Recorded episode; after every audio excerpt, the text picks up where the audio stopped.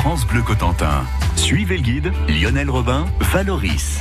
Nous sommes à Saint-Sauveur-le-Vicomte avec Lionel Robin. De nos jours, il ne reste que l'enceinte de la haute cour avec ses tours et son donjon carré, construit au début de la guerre de 100 ans. Mais la fortification du site a donc son importance. Ce qui est notable à Saint-Sauveur-le-Vicomte, c'est le caractère stratégique de l'implantation du château. On est ici sur un nœud de communication dès l'époque gallo-romaine. Avec Julien Dehay du Pays d'Art et d'Histoire du Clos du Cotentin, eh bien on va voir que le site est au bord d'une rivière, une rivière navigable à l'époque. Hein. c'est la Douve, à l'endroit où la vallée qui descend depuis les hauteurs de Brie s'élargit vers la région des Marais. Et donc on est à la porte de ces grandes dépressions marécageuses, euh, sur l'ultime point de franchissement qui est où il était encore possible de euh, faire passer un passage routier donc c'est un nœud de communication. La rivière d'une part était navigable, comme on le sait, donc Saint-Sauveur abritait sans doute depuis une époque extrêmement ancienne euh, un petit établissement portuaire fluvial qui permettait de remonter depuis euh, en gros la BDV, depuis euh, le secteur de 40 ans, et donc un point de franchissement avec un grand pont en pierre sans doute établi de très ancienne date, permettant le passage ici de ce qui est une voie romaine, puisque la, route qui dessert Saint-Sauveur, venant de Valogne, l'antique Alona, permet d'accéder à l'agglomération de Port où on a trouvé également des vestiges très nombreux d'occupation d'époque antique. À partir de quand euh, a-t-on des traces d'une fortification, peut-être une mode féodale ici à Saint-Sauveur? Alors, euh, d'après les, les, tout derniers travaux qu'on peut mener sur ce site et aussi au vu des résultats de l'archéologie, il semble que dès le Moyen Âge, il y a eu une implantation assez considérable ici, puisque ce qu'on a pu trouver en fouilles et ce qu'on peut observer également parfois dans les maçonneries même du château actuel, ce sont des fragments de sarcophages euh, de l'époque mérovingienne. Et il semble que le château se soit établi sur une très importante nécropole. On peut supposer avec une certaine vraisemblance qu'il y avait une, un site monastique ou un grand établissement religieux qui existait ici depuis sans doute le 7e, 8e siècle. Euh, mais l'établissement d'une forteresse est étroitement lié à l'apparition la, d'un nouveau lignage qu'on va appeler les Néels de Saint-Sauveur, dont euh, les premiers membres sont attestés dans le secteur à la fin du Xe siècle, sous le règne de Richard Ier, duc des Normands. Et en la personne de Roger le Vicomte, on trouve donc vers les, les années 980-990 environ la première mention d'un vicomte de Saint-Sauveur qui devait déjà être établi sur ce site. Euh, sur le plan archéologique, on trouve des traces d'implantation depuis le XIIe siècle environ, qui sont quelques vestiges de fenêtres visibles encore dans les maçonneries de l'édifice actuel. Mais à vrai dire, euh, ce qui est particulier à Saint-Sauveur-le-Vicomte, contrairement par exemple à d'autres châteaux comme Bricbec, qui est beaucoup plus composite, avec une stratification, on va dire, de beaucoup plus de phases et de périodes successives qui se sont superposées. Ici, globalement, on est sur un château qui a été entièrement reconstruit au cours des 14e et 15e siècles, laissant assez peu de traces de euh, ce qui a pu exister antérieurement. Et contrairement, par exemple, à ce qu'on observe à l'Aïe du Puy ou à Bricbec, il n'y a pas de traces de motte encore apparentes sur le site euh, actuel. Le château tel qu'on le voit aujourd'hui date donc du début de la guerre de Cent Ans et son seigneur d'alors s'appelait Geoffroy d'Harcourt, un sacré personnage. France Bleu. Bonjour, c'est Stéphanie Mounier. Bonjour Gilbert Guérand. Bonjour, bonjour à tous. Demain dans l'avion bleu, nous recevons un vétérinaire. On prend soin de vos chats, chiens, lapins, hamsters. Préparez vos questions. Posez-les dès 9h. Côté cuisine, on se régale. Avec euh, quelque chose de, de bon, de, de délicieux, normand de succulent, de normand, du riz, du lait, de la turgoule. C'est avec Alexis Provo. Des saveurs grand villaises. Le Crédit Mutuel donne le la au deuxième France Bleu Live Festival. Rendez-vous aux Deux Alpes du 17 au 19 avril pour trois affiches 100% live avec Jennifer, Gims, Pascal Obispo. France Bleu vous invite du 13 au 20 avril, une semaine pour deux. Le transport, les forfaits, la location des skis et bien évidemment l'accès aux trois concerts.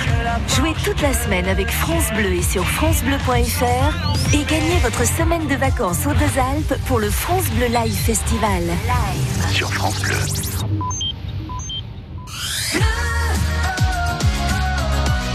France Bleu Cotentin. France Bleu. I look up from the ground to see your sad and teary eyes. You look away from me, and I see there's something you're trying to hide. And I reach for your hand, but it's cold. You pull away again, and I wonder what's on your mind. And then you say to me, made a dumb mistake. You start to tremble, and your voice begins to break. You say the cigarettes on the counter weren't your friends, they were my mates. And I feel the color draining from my face. And my friend said, I know you love her, but it's over, mate. It doesn't matter, put the phone away.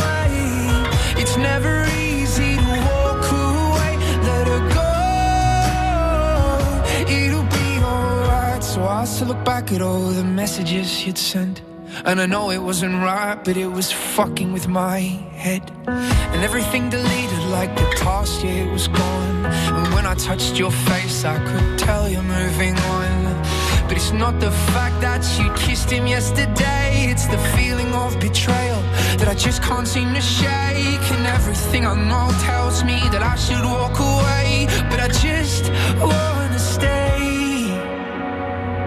And my friend said, I know you love her, but it's over, mate. It doesn't matter, put the phone away. It's never easy to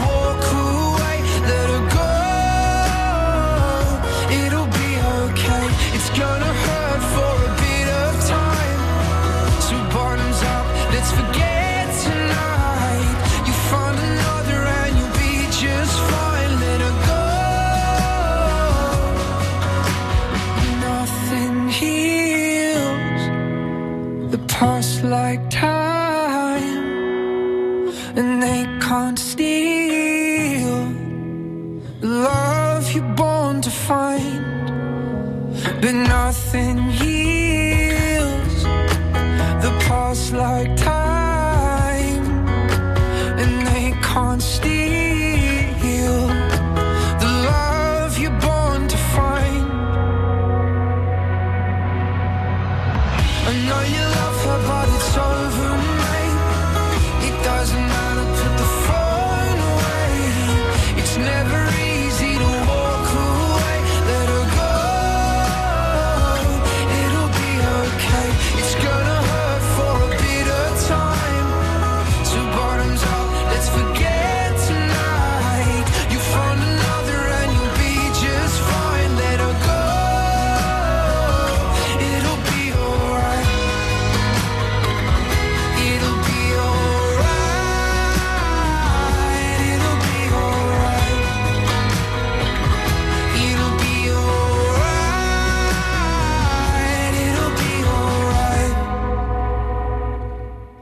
Sur France Bleu Cotentin. France Bleu Cotentin, on est fiers de notre patrimoine. Lionel est avec Julien Deshaies du Pays d'Art et d'Histoire du Clos du Cotentin dans le donjon du château de Saint-Sauveur-le-Vicomte. Le château de Saint-Sauveur-le-Vicomte est une construction qui appartient à la période de la guerre de Cent Ans. 15 ans plus tôt, en 1330, Geoffroy d'Harcourt en devient le seigneur. Ce personnage controversé, qui a changé plusieurs fois de camp à l'époque, il a notamment mené l'armée d'Angleterre jusqu'au champ de bataille de Crécy, qui, faut quand même le dire, a été l'une des plus grandes défaites dans l'histoire militaire de la chevalerie française. Et bien, quelques temps plus tard, après maintes péripéties, il rentre en grâce et est fait capitaine de la basse Normandie par le roi de France.